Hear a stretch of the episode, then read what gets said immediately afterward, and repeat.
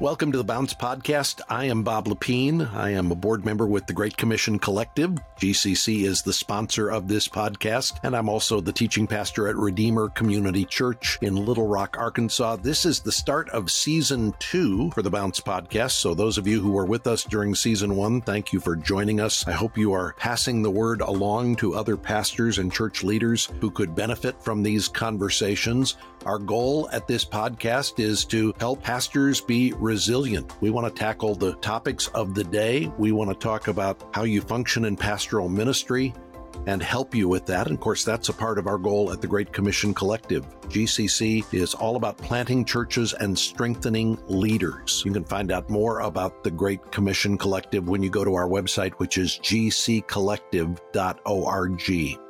We are starting off season two with someone who I appreciate very much. I've, I've read uh, much of what he has written and uh, always enjoy having a conversation with him. Trevin Wax is president of research and resource development at the North American Mission Board of the Southern Baptist Convention. He's a visiting professor at Cedarville University. By the way, at the Great Commission Collective, we have an alliance with Cedarville and can provide some scholarship help for GCC churches and church members who want to go to Cedarville. There's more information about that in the show notes today. Trevin blogs regularly. He has written for the Washington Post, Religion News Services, World Magazine, Christianity Today. He's been named as one of 33 millennials shaping the next generation of evangelicals. And he has just released a book called The Thrill of Orthodoxy. And I thought that's what we need to have a conversation about. So that's what Trevin and I spent uh, a little more than a half an hour talking about. Trevin, thanks for being here. I, I, I want to start off just by asking about the the meeting with the publishers where you or somebody said, let's call the book The Thrill of Orthodoxy. And everybody looked and said, um, really? The Thrill of Orthodoxy? That's what we're going to call this book? Thrill and orthodoxy aren't two words that typically get used in the same sentence. That is true. And what, you know, what's fascinating, Bob, is that out of the different publishers we talked to, none of them pushed back on that title. They all liked the fact that because you don't typically associate those two words together there's something about it that catches the eye and catches the attention and which was was part of the point. You know we we always think of orthodoxy as a a dry and dense list of doctrines and rarely associate the word thrill with it but the publishers immediately recognized i was trying to do something you know that dorothy sayers did when she talked about how the dogma is the drama of christianity. And you know and this is it goes back to, to G.K. Chesterton writing a book called Orthodoxy and Lewis doing Mere Christianity. You know, that I was wanting to capture the best of that, that tradition of, of showing the beauty of Christian faith in a way that would be fresh and exciting. I'm sure the publishers probably scratched their heads, but they, they they never pushed back on the title from the beginning. That was the title, and that's what it, it wound up being in the end. Well, and of course, the the book is speaking into a culture where orthodoxy has moved down the list in terms of evangelical priorities. In fact, I, was preaching recently on John 17, where Jesus says, Sanctify them with truth. Your word is truth. And I was saying, truth is not what most people are looking for as the validation of your faith. Today, we live in a culture where orthopraxy is more valued than orthodoxy and eh, to our detriment, don't you think? Yeah, and I'm not even sure I would I would call it orthopraxy. It's, it's almost a more of a therapeutic version of orthopraxy. It's the question of what works, what works for me, what makes my life better, what helps me improve myself or be more moral or whatever it might be, and what gives me peace, helps me sleep better.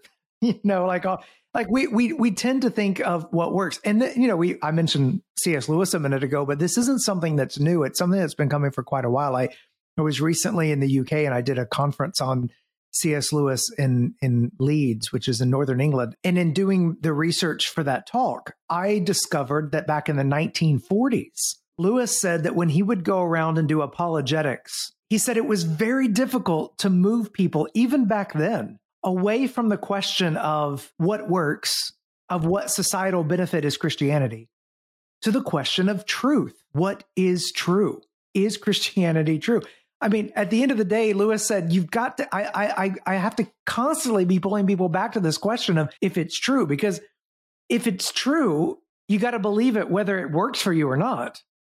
You know, but uh, if it works, that could be a good starting point for a conversation, but that's not the end point. You know, that's something I'm trying to do in this book to show how orthodoxy and orthopraxy come together and how important they are, how we've got to hold them together but to move us away from simply asking the question, what works, what's most practical, to the bigger question of what's true, what's good, what's beautiful, and showing how Christianity answers that deeper longing before we get into the question of how does this apply to my life? Well, and when I'm sitting down with 20 somethings or 30 somethings today, and we're talking about what is true, what they gravitate toward is the truth of love, goodness, niceness, eh, caring about other people. All of these are, are values. They don't really care that much what you think about the doctrine of the Trinity or what you think about the doctrine of Scripture or what you think about justification by faith. In fact, they would have much more margin in their lives for somebody who is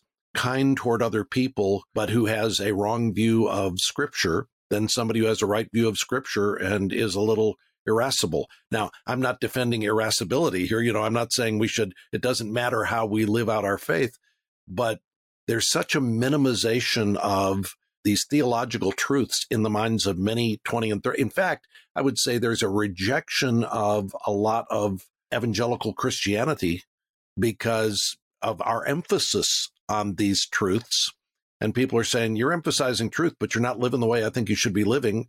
Therefore, I'm going to go to a nicer church. I would want to say it's a, it's a problem when our our actions aren't lining up with our theology, with our doctrinal affirmations, with our statements, and it, it is something that yeah, I mean, deserves to be critiqued. I think it, part of us should hear that critique and should say, I mean, we we all know theological eggheads who give doctrine a bad name, you know, like who are who will travel across the country to argue and debate the intricacies of how you know what the order of salvation is or, or the intricacies of Christology, but wouldn't walk across the street to actually share or show the love of Jesus with someone. So I, I want to, you know, acknowledge, yeah, that's a problem. That is a problem. Here's the the the flip side of that problem. The idea though that, you know, at the end of the day, it's just being nice and loving that matters. Uh, being Jesus to people. Okay, but unless you actually do some theological work there, then you're just going to take whatever the world's definition of niceness, of love, or the world's vision of Jesus. And you're going to unintentionally, you're going to fill those concepts of love and grace and mercy and whatnot with the world's definitions. Generally speaking, it's going to be an overly sentimentalized understanding of what love is. Uh, what I'm saying is, if you want to really love like Jesus calls you to love, if you want to really love like the Bible says to love, this sort of self sacrificial understanding of love, a, a love that hurts. You know, you want to be Jesus to the world and you know, people say they want to be the hands and feet of Jesus and and and I often say that well then don't forget what happened to the hands and feet of Jesus. Right? Like if you want that kind of love that's really going to challenge the world that's going to go way deeper, way deeper than any vision of love that the world is going to give you then you've got to do theology you know you've got you've got to to wrestle with doctrine you've got to let the bible define what that kind of love and service and suffering looks like. And so so we're back right again. We're back to theology. It's inescapable. The question isn't will you care about theology? The question is will you do theology in a way that is faithful to the great tradition of the Christian church's understanding of how we should do theology that's faithful to the scriptures that that's faithful to the gospel as as it's been delivered to us. That's the question. Are you going to be a good theologian or a bad theologian? But you're going to be a theologian if you're talking about God and seeking to live in the way that he's called us to. So I'm guessing we're talking to many pastors today who are saying, "Amen. I want to do theology. I love theology. In fact, I love preaching and getting into the the deep roots of all of this. Yet it seems like I've got people whose eyes are glazing over or they're saying, Pastor, give me, give me something that I can use today. So help a pastor know how he can be true to what you've just called us to and still make that connect better with the people he's talking. I think we should, as pastors and preachers, we should be always afraid of boring people with the Bible and with God. I mean, I think it was J.I. Packer who, who talked about how one of the greatest sins that a preacher can do is to bore someone with the Bible. And there is a way of of of preaching in a way that's very doctrinal, very theological, and yet doesn't move the heart, doesn't actually lead to, to, to action. So that is a problem. What I'm constantly telling pastors and preachers, there, there's there's a couple of things we, we've got to remember if we really want people to be awakened to the thrill of orthodoxy. The first is you got to figure out where the drama is, and the drama is always in conflict. Any great storyteller will tell you drama comes from conflict. So you got to ask yourself about every text you're preaching. Where does this rub up against what the world says? So that there's an edge to your preaching. A couple months ago, I preached at chapel at Cedarville University. I did two, two, two messages on the Lord's Prayer, uh, two days in a row. And you know, and I was I was looking for like as I was working on the exposition of that, I'd read all these commentaries. I you know I pray the Lord's Prayer three times a day. I mean, I feel like like this is I know this passage of Scripture, but when I was getting there in the in the in the sermon prep time, I was thinking to myself though, there's a way for me to just kind of walk through the theology of this prayer, and that's not enough. I need to be asking myself the question of every line of this prayer, where's the edge? Like, what does it mean to pray, hallowed be thy name in a world that is constantly wanting to, telling you you should hallow your own name?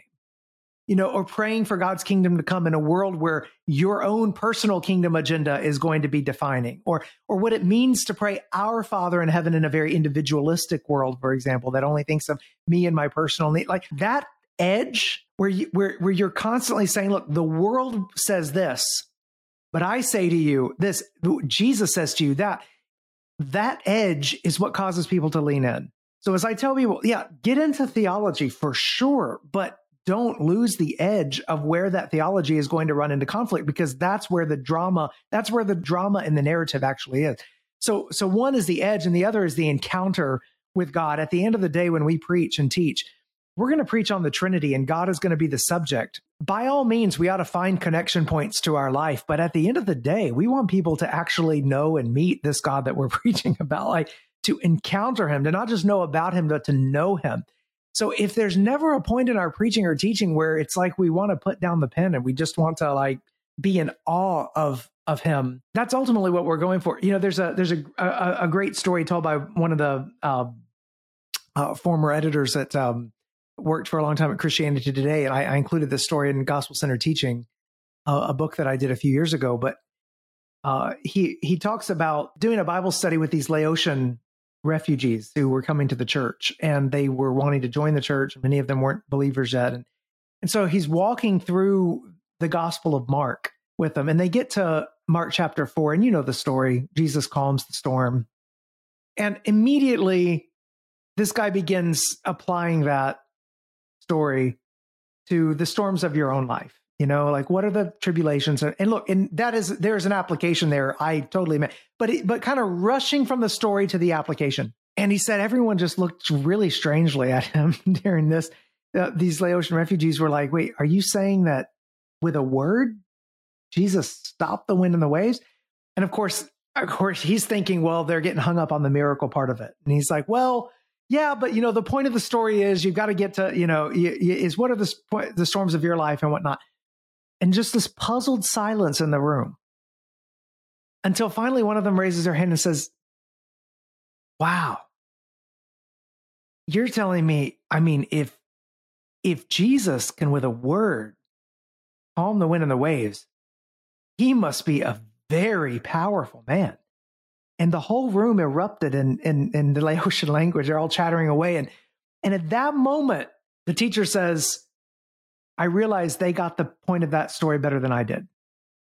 Because what how does that story end? It doesn't end with the disciples talking about the storms in their own life. It talks about them saying, "Who is this man that even the wind and the waves obey him?" Now, here's the point. Like eventually, yes, if you trust that Jesus is that powerful, when the storms of life come, yeah, you're going to I mean there's perfectly fine application there. So if any pastors listen to this and that's how you apply that text, you're perfectly right to do so but don't short circuit that moment of awe and wonder that the passage itself is intending to evoke. That's what we ultimately, that's where we want to get people. Don't uh, minimize the awe that we should be feeling by the fact that Jesus can stand up and say, Peace be still, and the waves stop. I mean, we're, we're so used to that that there's no thrill left in that orthodoxy, right? And let's recapture that. You encounter a Jesus that powerful, and when the storms of life come, you will trust him with through the storms of life. But if you jump too fast, eh, you just you just miss the thrill and the wonder and the awe. Eh, this is this is a little different application of the same principle, but I I, I think it fits. I remember hearing Tim Keller share the story about early in his days at Redeemer in New York, where at the end of his sermons, he would invite people to come down and do a Q&A time after the sermon. And he said in New York, they were anxious to do that. And he learned a lot about how to preach from the questions and answers that came. And he said one Sunday, a a person in the crowd said, I've been coming here the last three or four weeks, and I'm thinking maybe I would want to join the church. She said, I'm a lesbian. I'm living with my lesbian partner. I'm wondering, would I have to stop that if I were to join the church? And of course, everybody spins and looks at Tim with, okay, what you going to say to this in Manhattan, Mr. Preacher Man? I'm on the edge of my seat thinking, if I was in that moment, what would I say? And Tim said, I think you're asking the wrong question. And she said, What do you mean? She said, Well, the question you need to be asking is Do you believe Jesus is who we've been saying he is? If you don't, you shouldn't join a church. If you do, that's going to have implications over every aspect of your life your sexuality, your finances, how you spend your time, all of it. But if you believe he is who he says he is, who we say he is, then you're stuck with those implications and you're going to have to deal with those implications. Of course, Tim Keller, it's a brilliant answer, but it's a brilliant answer because it says, let's go back to what's true, to your point, what we've been talking about, rather than getting sidelined in the debate about how does this play out in human sexuality uh, at first blush, right? Right. I mean, if you think about it, and I mean, what I love about that answer is how it reframes it so that you actually have a broader vision of what repentance and faith looks like. I was I was talking with a couple of professors last year at a school on the West Coast, a Christian school, and they they they were talking about the difficulty that some of the students feel when they're engaging in, in conversations about morality and sexuality in particular today, because that's really the the the edge of where there's a lot of cultural conflict. One of the the young women in in the student ministry, I mean, knows the Bible, has grown up in the church, says, you know, I have a really hard time sharing the gospel with my my my friends who are uh, in the LGBT community because if I share the gospel in this way, I'm asking them to give up their identity.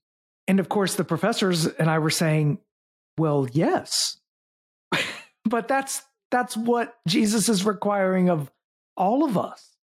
in one way or another. I mean, the whole point, like, if whoever would save his life must lose it. Whoever would lose his life will find it. I mean, the turning away from the identity that's defined solely by family relationships or by wealth or by anything other than what what what Christ gives us. But it was fascinating to us in conversation to say somehow the the revolutionary radical call of Jesus to trade in our identity for his has gotten missed even by some of the top you know some of the, the the people that we're most excited about to have in a student ministry um, and so it just it, it it it it's it's one of those reframing things that we have to say. But here's here's the the great thing about this, Bob. Like once you really grasp the revolutionary implications of repentance and faith, the way G- Jesus' call on someone's life, it's much more exciting. It's I mean the Christian faith really does then become an adventure. And that's what and that's what I'm hoping to to get across through the book is for people to recognize I mean this is eternal stakes here. Like this is this is where the drama's at. This isn't some boring addition to your life, put Jesus in your pocket kind of a this is a this is a love relationship that will change everything about the trajectory of your life. We probably should have started by defining orthodoxy when we're talking about the thrill of orthodoxy. And and for those who would think, well, orthodoxy is is everything I believe that's true about the Bible. Maybe they're a little tighter. So, where are the boundaries of orthodoxy as you lay this out? There are different ways that people use the word orthodoxy. And so, different denominations might have like a little o orthodoxy, you know, for their own denominational boundaries. Uh, and I think we'd recognize that. But most, most of the time, particularly in evangelical circles, we would recognize that there are small o orthodox believers in other denominations who we may disagree with on on particular issues. I knew when I was writing a book like this, I was going to have to define what I mean by orthodoxy pretty pretty clearly and pretty closely up front. And so it didn't take long for me to land what Chuck Colson would describe in his book The Faith as the faith, the Trinitarian core of the faith, uh, what uh, the theologian Thomas Oden would call classic Christianity or consensual the Christianity, the consensus of Christianity, what C.S. Lewis would call mere Christianity or Chesterton would call orthodoxy. And that is what is that bedrock Trinitarian core foundational beliefs that all Christians everywhere have believed for all time. And for the most part, those are that that's what has been summed up and described as biblical teaching, summed up though in the teaching of the three creeds that are agreed upon by all wings of the Christian church. So the uh, Apostles' Creed, the Nicene Creed, and the Athanasian Creed. Uh, those that, that for for thousand for more than a thousand years now, the church has looked at those three statements of faith and said, "This is a really good summary of what we believe the Bible teaches." And so we go back to those as the the bedrock or the the superstructure. You can call it the blueprint. The uh, I use all these different metaphors in the in, in, in the book, the, the, the castle, the scaffolding, whatever it might be. But the, those creeds are really the essentials. Now, how different denominations color in the and fill in the rest of that blueprint, that leads that would lead to what we often call confessions of faith. And different denominations have confessions. My own denomination has a statement of faith that uh, colors in a lot and with a lot more detail uh, what what we believe to be you know orthodox for our our, our particular uh, tradition.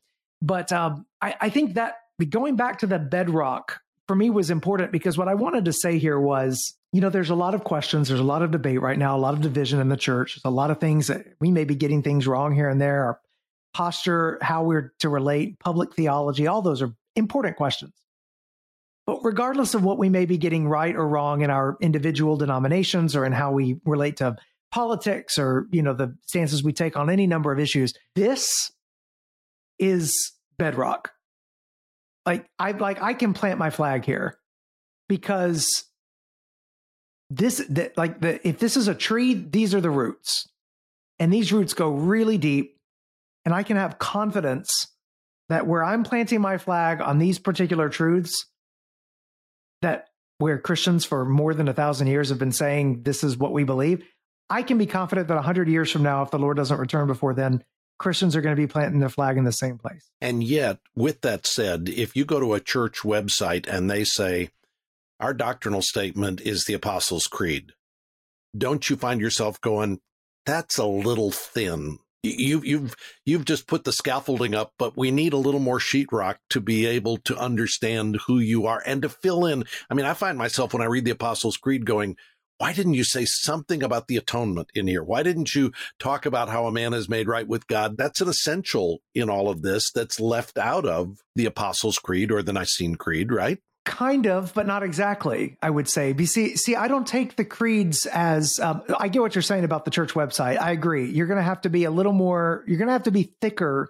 in this day and age than simply just saying we just affirm the Apostles' Creed because um, right now, in particular, there are people that are appealing to the creeds in order to to say they're orthodox while actually denying aspects of moral orthodoxy that the church has never been divided upon. So I I, I agree. I think you got to we have to be thicker. And I'm I would actually feel better attending a church that's going to have a thicker confession of faith built on that creed than I would than I would just someone who says that the, the creed is all that's there. But um, I no, I actually think you, you've got you've got quite a bit of atonement theology, and like the Nicene Creed, for example, for us and for our salvation. Um, uh, Jesus came, and when we talk about him being crucified uh, for our sins, I think there's a you have uh, uh, incorporation elements of the atonement. You've got substitution elements of the atonement. You've got um, uh, the the the victory over Satan, sin, and death uh, that's implied in these different lines of of the creed. Not not as clear as as what it says about very God of very God you know, begotten, not made. I mean, they were dealing with a different controversy in their day, and so they take more pains to to flesh that out, right? Yes, I would say that, and I would also I'd say that the the creeds are really focused on who God is and what He has done. The confessions fill in the details about exactly how that relates to us. I think the confessions build on the creeds in a way that they would say um, we're going we're going into greater detail here, but but it's but but it's there implied in the creeds themselves. I I've even made made the case. You know, people say, well, you know, Trevin, you take an orthodox position. You're you're you're you're you're raising the your view of marriage and sexuality to the level of orthodoxy, you know, and things like that. And to which I would say, no, I'm actually recognizing that anthropology, our understanding of humanity, is implied even in the very first lines of the Apostles' Creed. I believe in God the Father Almighty, maker of heaven and earth that implies already the goodness of creation, what it means to be made male and female, what, what like the that what it means to be embodied. It goes against Gnosticism. It's talking about the the. I mean, from there you get very quickly to the orientation even of our embodied nature and and the two halves of humanity coming together to fulfill the very first thing that God told humans to do, which was to be fruitful and to multiply the earth, uh, to, to to be fruitful and multiply in the earth, so that image bearers of God are are everywhere giving praise and glory to him. So I would just, I would say I'm not raising marriage and sexuality to the level of the creeds. I'm recognizing the anthropological implications in the creed itself.